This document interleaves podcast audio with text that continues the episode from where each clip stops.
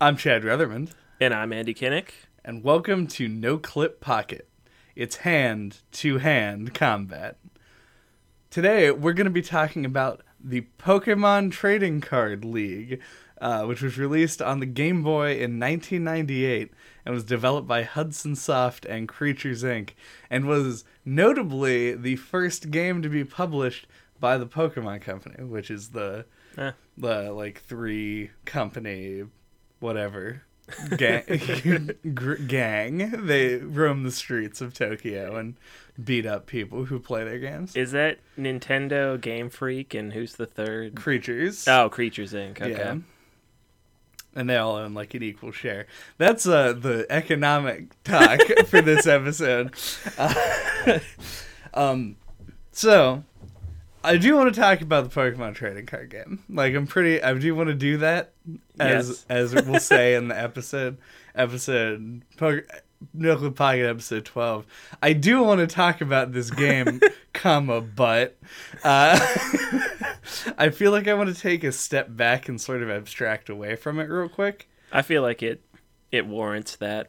Yeah, so uh, this game centers around remaking the mechanics of an existing like paper card game Mhm. that actually exists in the real world. And uh, I'm I'm a Magic the Gathering player, which probably surprises no one as a host of a video game podcast.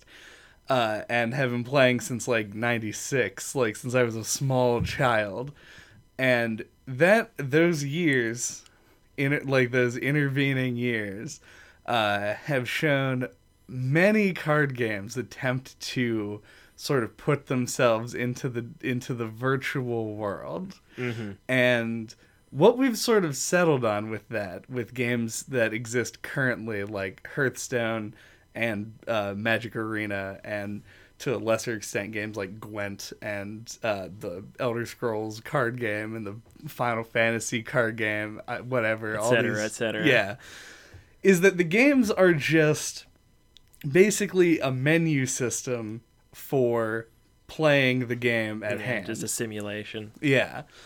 And this game really shows the level of artifice they thought was necessary to put around the game in order to play the Pokemon card game. Yeah, I feel like one of the reasons they did that is because this is clearly aimed at young children. Mm-hmm. uh, one of the big like I hadn't even thought about this game in probably like over 10 years uh, which is one of the reasons I wanted to do it because we both owned it Right. and I assume like m- most kids who liked Pokemon in the 90s also just coincidentally own this game Yeah, to I think to to put into context some a little bit that I read before coming on here was that this was like the fourth best selling game in Japan in the year that it came out, uh, which is kind of crazy, but it did have the Pokemon name on it. but- Exactly, yeah. But anyway, as I was saying, um, one of the big hurdles to like playing this now is the time investment.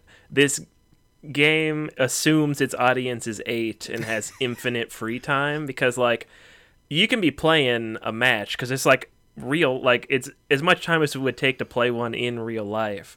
So you can be playing for like 10 minutes and then have like a string of bad luck and lose and have to like start all over. And it's super discouraging. It is. Uh, also, like it, it in my experience takes even longer to play than a match of Pokemon in real life because in real life you don't have to navigate a menu to look at your hand, which is kind of like like you basically by the end of this game, which spoilers I didn't get to the end of the game, uh you have to have just memorized all the cards that you have because checking them is just not like feasible from like a normal human being's level of patience perspective.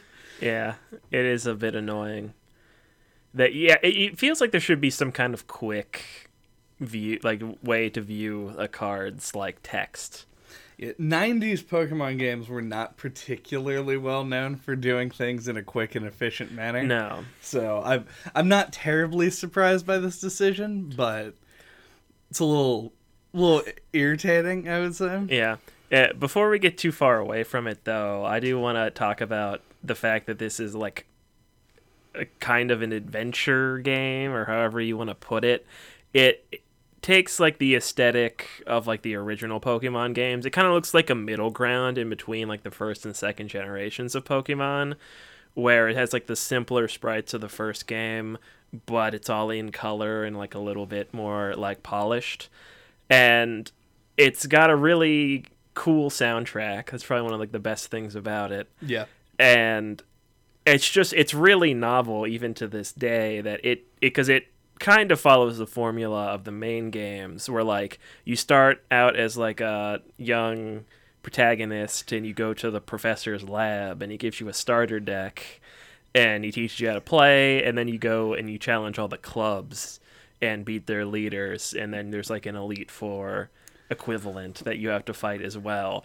So i mean like it is a neat idea Yeah. it's very of its time I, I feel like uh, even saying that it it like mimics a typical Pokemon game or the first generation of Pokemon games is even giving it slightly more credit. Yeah, I don't know how else to word to, to describe it. It is just like exactly a Pokemon game, but they just took the routes out. Yeah, They replaced just the routes world with a map. fast travel system, yeah, to allow you to go to the different gyms or clubs, uh, and then you battle the people there. And they're even like NPC trainers that you can also battle to get cards from to build your deck. Yep. Um, and I believe that the way that I felt about this when I was seven was this is a really good idea, and I like it a lot.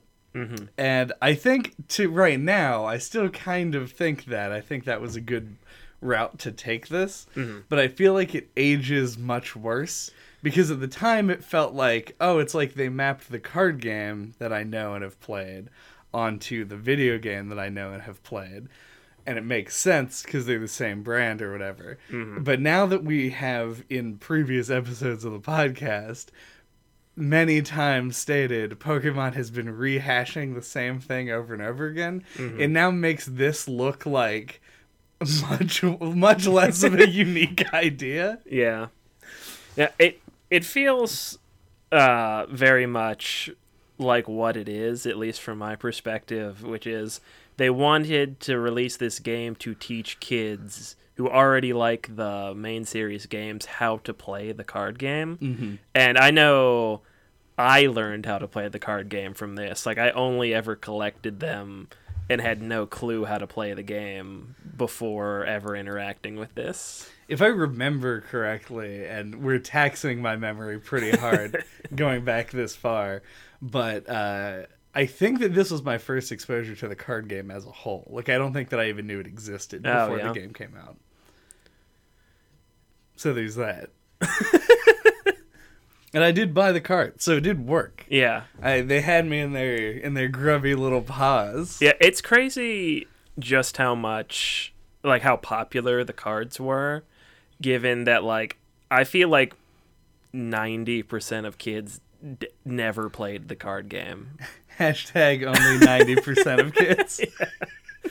but like I remember uh, there was a period of time where my sister and I took piano lessons out at the mall, and we would always, or not always, but often stop at Toys R Us and get Pokemon cards as well while we were over there. And I just remember that being like a big deal mm-hmm. for me, you know, as a seven-year-old. Well, yeah, I mean, even as an adult, like I, you and we- we talked about this with JJ when he was over recording a few days ago about like buying ourselves like reward packs of Magic the Gathering. like this is like a definite like the the whole like trading card sort of like loot box esque design Yeah. is designed to give you that sort of like dopamine trigger. So there's Yeah. a lot of fond memories. That's the thing is though is I just put the cards in a binder though, like it was just a collection to me. Yeah. And but I like I got really excited about it, and they would do like the like hosted like events there too at the Toys R Us where like mm-hmm. people would actually like play the game. Uh, and I know my my uh, one of my cousins used to play, but like I never even like attempted to learn. Uh, yeah. I do see. I don't know. I have a couple of, of things because the first one is I feel like Pokemon cards have a have are especially good for collecting purposes and for selling on the prospect of, of creating a collection because Pokemon, the franchise, the characters are supposed to be what you sort of like attached to. Mm-hmm. And so your favorite Pokemon could be like a card in the set, and you can just get it. And it's not really tied to how good the card is. You just want that card because it has that Pokemon. Right. And that's like a whole, like, that's just a thing that you can do. Like, if I buy a pack of magic cards, like, I'm not excited that I got like a Vedalken or something. Like, oh, I love this one. Like, I'm entirely focused on like the the mechanical value that the card provides, or Right. monetary in some cases. Whereas with Pokemon, like you could you if I can buy a foil cellophane wrapped pack and get a uh, get and get a tiny card representation of your virtual best friend, and that's a really strong selling point and, and is good for for collecting. The other thing, though, on the while we're on the anecdotes about the Pokemon card game, Yes. is I remember like this is like a year into college. So this is pretty far outside the realm of me buying Pokemon cards. yes. I took all of my Pokemon cards that I just had in a box Mm-hmm. to a friend's house and we were like let's just like figure this out and play around Yeah. and so everyone's like going through and people were going through decks and going like or going through the, the cards and being like oh, i'm gonna need like this many energy cards or whatever and like refine the shit and it's like none of us have played in years but still have some understanding of how it works Mm-hmm. and i feel like a lot of that is because of this game and not because we all played Yeah. the, the card game I was never a big card game person, just in general, as a kid. Uh, so this, the actual Game Boy game, was like really hard for me. Mm. Uh, yeah, I remember it being kind of like impenetrable and like off-putting. But uh, coming back to it now, uh, having played Magic since then, I, I felt like that helped a lot. Mm-hmm. Like just understanding like how any card game works, like trading card game. It they have like a kind of similar DNA. Yeah, and well, at the time, the game was also made by Wizards of the Coast, who Mm. made and still makes Magic. So, the uh, to to actually get into the game, and uh, because the mechanics of the game are so heavily tied to the card game, we can kind of talk about these things at the same time. Right. I, I feel like one of the things that coming back to this game uh, has done is made me realize that like every card game has a rocky start and they do some things that seem reasonable but are actually like maybe not all that reasonable there, there's a concept in in uh, like deck building like card games. That's called card advantage which is like how much re- how many resources do can you acquire in relation to your opponent? And there are cards in the pokemon trading card game that are totally free to play called trainer cards that just give you infinite cards. And it makes making a deck for me challenging to put in things that make me want to actually win the game and mm-hmm. instead just fill the deck with cards that make me draw a lot of cards That is your your thing. It really is. And so, like, Professor Oak is a trainer card that just says discard your hand, draw seven cards. It's Yep. Wheel of Fortune, but it's in Pokemon. And I'm just like, fuck yeah, I always want to draw seven cards. Why would I not want to draw seven cards? And then I just get, like, tanked by the other guy because I Mm. just threw away, like, a bunch of energy or something. Yeah, and the the way, for at least from my experience, I beat two of the clubs, uh, and it really feels like the AI always gets a good hand, Yeah. and like it's really frustrating when you draw a shit hand. Because you can't do anything about Yeah, yeah, you just you can't like read, you know, what's that called? Mulligan. Yeah, you can't mulligan, and they'll just like destroy you. Mm-hmm. Uh, and you're like, what? And you kind of just have to. Is there like a quit? Can you like? I mean, you can do it because what I would probably do is just turn the game Just quit, yeah. turn it back on. Um, as I, I was just playing it and I couldn't find the option. I didn't really look that hard though, so it might be there. But I think that there isn't one. Yeah. you just had to turn the game off. Yeah, so you either turn have to turn the game off or sit there while you just get your ass handed to you, Hope But- that it goes quickly. which seems like kind of a questionable decision. Yeah.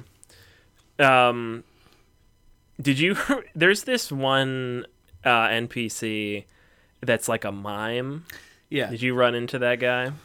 I, I did. I, I have like a recurring nightmare that started when I was very young about this dude. Mm-hmm. That that was the thing about this game that really stood out to me as a kid, and I'm kind of surprised that there isn't like a creepy pasta about that character. or if there is one, I haven't read it, and I will search for it after this recording. right. We'll we'll come back. The, wait the five seconds after the end of the episode and see if we come back and we're like, guys, hold on. But I'm pretty sure that's based on like a real person. Yeah, he's like a Japanese comedian, if I remember correctly. That sounds right. Yeah, it, it's I. It always stuck out to me because it's super weird. Mhm. He has his own like art, Mm-hmm. doesn't he? Like his own card. Yeah, I think they actually print the or printed those as like a promotional thing, Yeah. but they're like not allowed to be used in the game. And one thing that really stands out about this game is how well they recreate the card art. Mhm. I, I just remember that being really impressive at the time, and it still looks really good. Because like they're pretty high detail. I guess this game is pretty simplistic graphically, so they're able to do that. But uh, it looks really good. We did we because we've talked about like I I hate that, like we keep bringing this up, but the Super Mario Land two episode. In multiple times, we brought up how good that game looks graphically Mm-hmm. compared to other things that released in a similar time frame. Now, this was like the Game Boy Color. It's another sort of a console generation step up, Yeah. and it's uh, like there's a six year gap between the games Yeah. But like i'm amazed at how well because like you look at that you go like oh wow they really made those sprites recognizable versus that literally looks like a thing that i own Yeah. it's crazy how good the art looks Yeah, it's because I, I would imagine it's because there's no animation Mm-hmm. that they're able to to show more detail on the screen. yeah you can put like yeah i think more details probably Yeah. all i was gonna come up with there but just like the small things like when you're making pixel art the little bits that like add depth to the image Mm-hmm. makes it it would like with animation you would have to then move those which would become a disaster Yeah. instantaneously so uh so yeah that's probably what it is Yeah. crazy good shit though. uh one thing this game does uh, that I'm actually kind of amazed, like looking back, is it allows you pretty much full customization of your deck, hmm just whenever sort of you want to. and you can save uh, several different yeah, ones. it's up to four. Yeah. which I that fact is not something I picked up from playing. It just happened to read it recently. Yeah, But uh yeah, and that's and yeah, so you can save multiple decks and you can customize them entirely using the collection of cards that you amass. And you rebattle people to get booster packs. The booster packs contain the same cards when you beat people again. yeah, that's another thing where uh, you go to the PC and like you get an email from the professor that tells you that like rebattle people to get the cards you want, and it's like, man, yep. Aimed at eight year olds. like just do the same thing over and over again. But it, is- it gives you a consistent way of getting That's the same true, that's cards, true, So that is yeah. a thing. No, no, it is a good decision, but man, it's just also time consuming. It really is.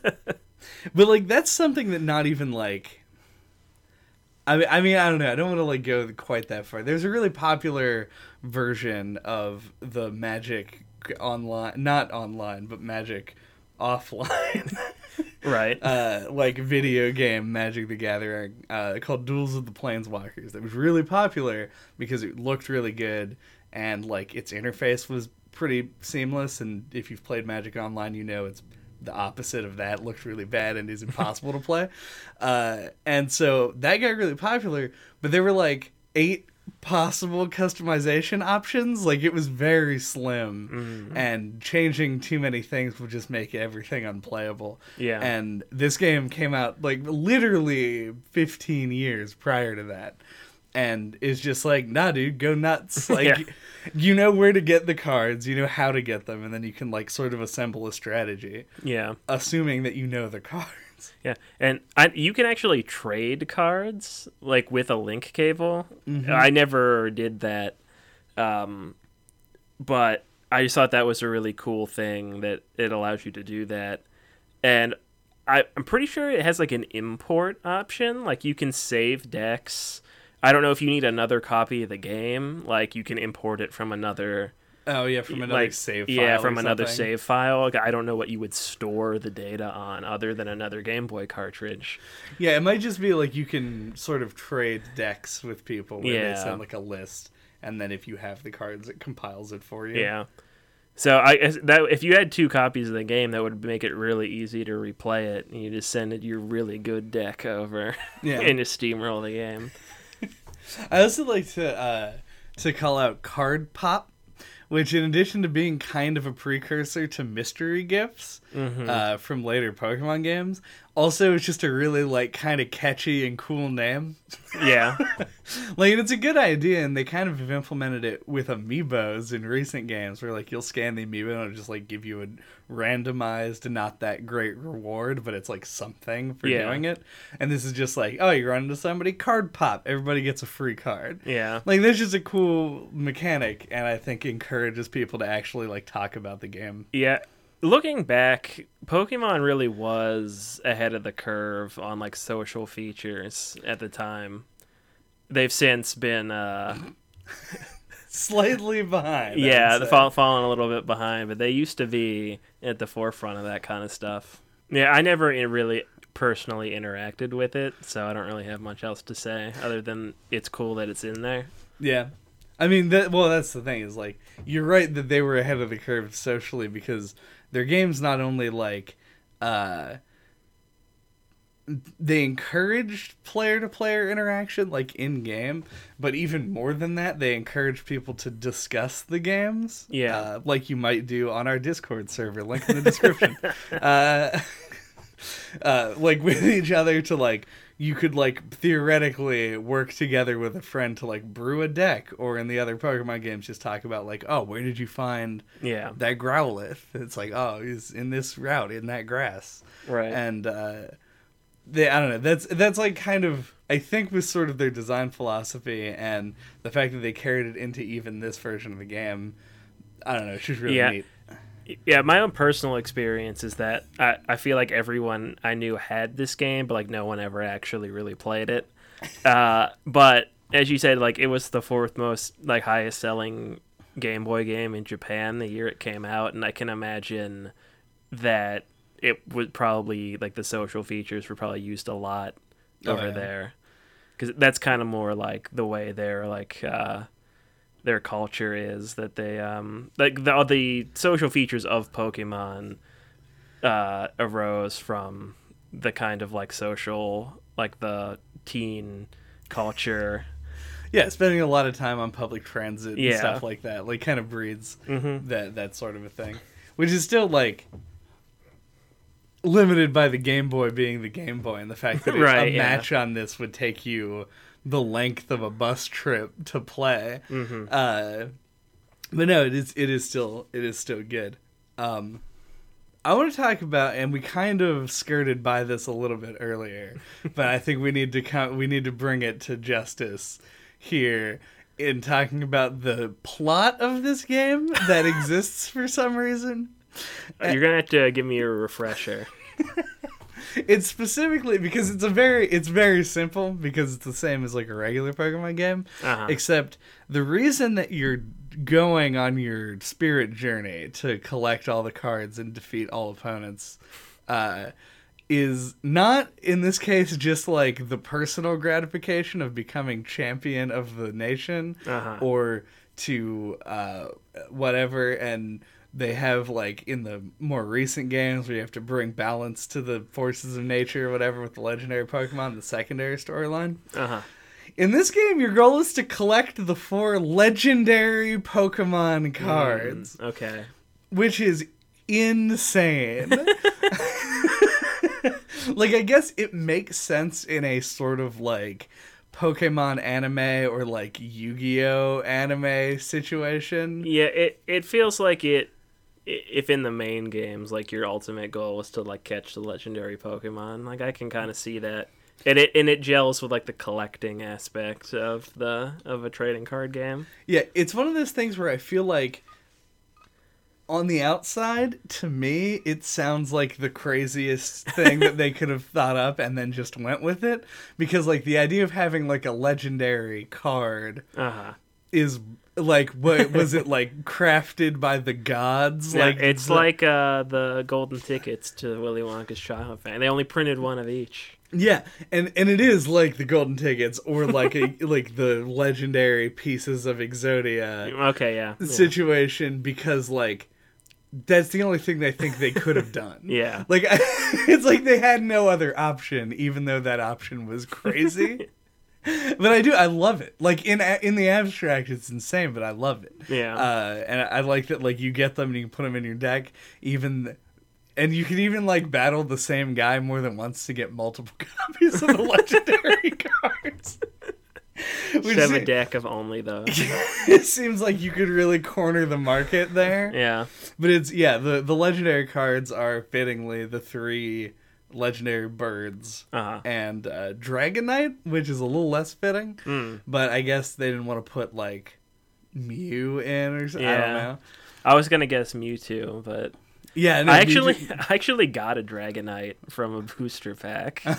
this is the legendary Dragonite. ah, It's okay. a different card. different. uh, which is apparently this is all because once again I didn't finish this this time through. Mhm. Uh, I looked this up, and the legendary Dragonite actually did get printed as a card. Nice. Uh, but and the other ones all involve the computer doing something at random, so they can't be printed on physical cards. Ah. Which is one a huge missed marketing opportunity, but two also a genius use of the medium because like if you're gonna do a game like this, why not have like some end game crazy shit Yeah. that can't happen in real life? So what exactly do you mean by that? Like what's random about it? It's like Is it- like what the, the card does or Yeah, I couldn't find like hard text just looking for it. Um, but the implication was that it was something uh yeah, it might actually just be better audio if I just like literally Google it right now and see if I can actually find it. Thank you for holding. Your podcast is very important to us. Please stay on the line and we will be back to you as soon as possible. And I'm back. After having looked that up, the, I think the way that um, it's not used in the game, like in the in the paper game, is mostly because uh, they just choose not to print things that are like choose something at random, uh, which is like while they're like sort of kitchen table ways that you could do a random effect, the like doing it like in an official manner is usually not people don't love that Right. uh, so that's why they only printed the dragonite which does not do that Okay. and like in the moltres' case it like fetches uh, fire energy out of your deck randomly between one and four of them uh, uh, okay. yeah, and the Zapdos deals 30 damage to a random uh, Pokemon on your opponent's side of the field. Okay. That kind of a thing. So there's that. Okay. Nah, the tempo is just gone. I feel like I battled a trainer with a Pidgeot that did exactly that though. that just did It, random it, damage. it had like a, a move called like Razor Wind or something that's not like you know like a real Pokemon move or whatever. But um it it did I think exactly that did 30 damage to a random Pokemon on like in my uh hand. On the bench? Yeah, on the bench. yeah. Uh, I don't know then. I'm not Wizards of the Coast. That's weird. yeah. But uh well that's another like random elements there's already a ton of random chance involved in any kind of card game like this. Mm-hmm. Uh, and I feel like Pokemon really leans into that more than I would prefer for Yeah. a game like this. Because one of the things, like you mentioned, where you can just kind of get bad luck for a little while, is not just like you don't draw the cards you need, but it could also be your attack involves you flipping coins and like you just not landing them. Mm-hmm. And that is also incredibly frustrating. Yeah, when I was younger, I I got pretty good at always flipping it heads up because if you hit the A button like when you can see Pikachu's face cuz like the coin spins, it'll always land heads up. But it's really hard to execute on that. Is that actually a mechanic in the game? I I don't know if that's intended. It's just like a thing I figured out. Okay. Like I, I got the timing down right to where like I would always hit it like right on the second spin and then it would always land heads up. You know, most of the time. Interesting. And back when I had like infinite free time right. uh, as like a preteen or whatever, I got like to where I could do it like 75% of the time, All the time. all the time. 100% of the time, 75% of the time. Uh, man, okay. I wanted because like my initial thought on that was, is this going to be like the hold B while you throw a Pokeball to make sure that it catches it? Uh, where it's like kind of an urban myth. Uh, but I don't know. I didn't look it up. If that's true, then my computer opponent that I played earlier did not know this because in one match, this dude used uh, an attack that used that flipped three coins at twenty per uh, heads Mm-hmm. three times and had one heads. That's one in nine Yeah. came up heads. Uh, Yeah, I've messed with it enough to know that when you hit A into relation to where the coin is when it's spinning does affect how it lands. insane. Yeah, no, it's very weird. Yeah, I did not know that. So I guess there's bad luck, and I guess there's also incredible skill. So Skill that's not worth uh, mastering. mastering. I because I know it times out as well that like if you're just mashing the A button, it will always land heads down. Ah. Like it, like if you hit it like right as it comes up, it always lands tails. man, wish I'd known all that because I just mashed A a whole lot. I didn't even like, like, cause I remember when I started the game. Right, this is this is the level of patience that we're working with here. Mhm, Yeah, when I started playing this, I was like, "Oh man, this is like Chad's worst nightmare." Yeah, so they're like, "What do you want to ask about?" And it's like this fucking mile long list of rules, Mhm. and I'm like, "Nah, I'll figure it out as I go along." And I did, fortunately, remember a lot of the rules, but I would have done the exact same thing if I'd never played the game before. Yeah, Uh, I mean, you don't even have to ask about any of that stuff because the tutorial match is slow and grueling, and make sure that you know everything. arguably one of the worst tutorials, like game feel wise. Oh yeah, in any game ever. but I feel like it was warranted because I know I needed that as a seven-year-old. I think that a step by step tutorial game was warranted.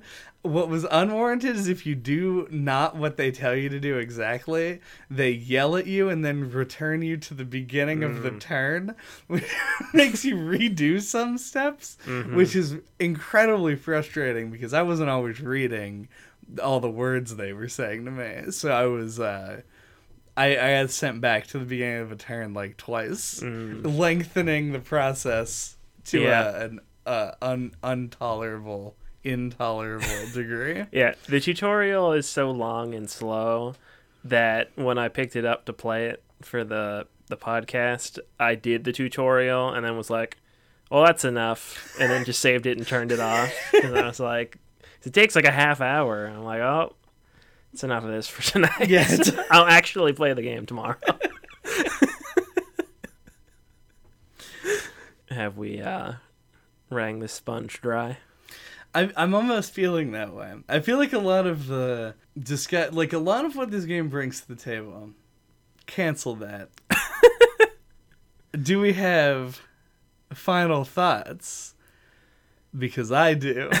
uh, you can go first then. Uh, because I think that a lot of what this game brings to the table Mm-hmm.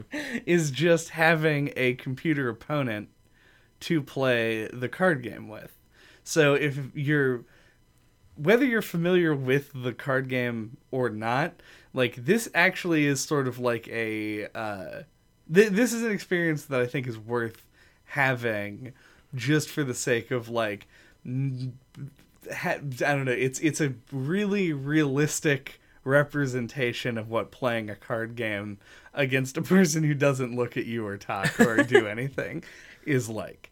And that's I don't know, it's it's interesting how early that the game came out and how much content is here for the time and it I don't know, it it it is a predecessor of a lot of things that have been more polished and like evened out, but the parts of it that feel old and archaic are also like the most unique elements of it and not something that I would want to take away from it. Mm-hmm.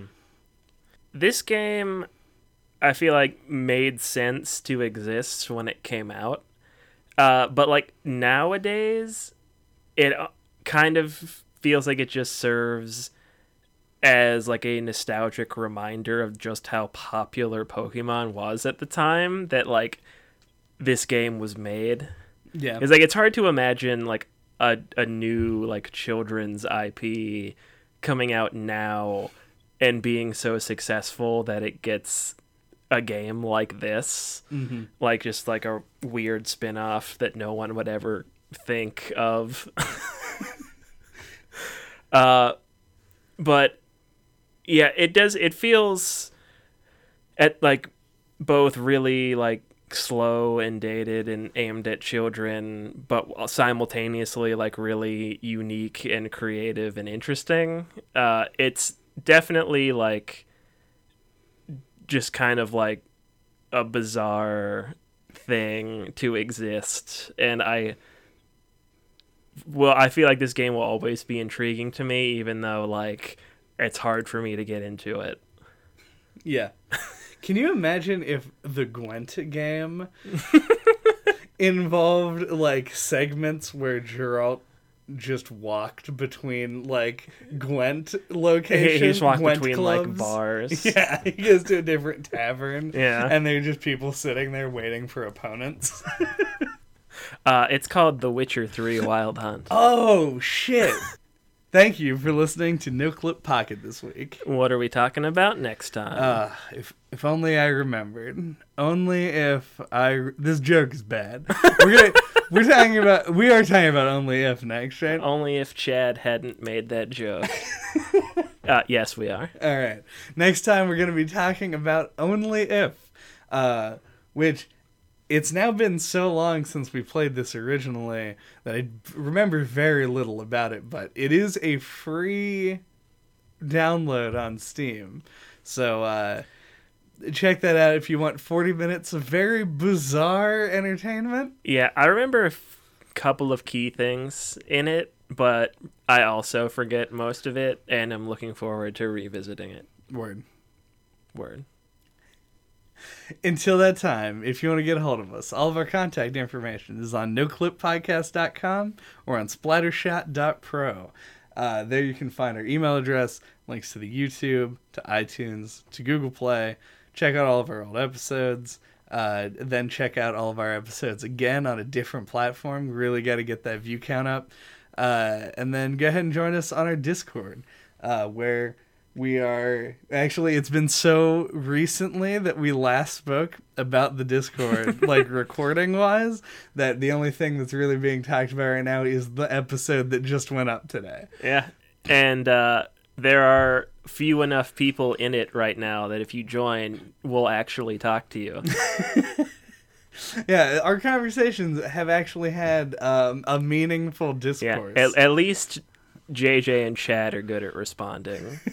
I'm an old man and n- n- always forget to check it. This is true. I'm sorry.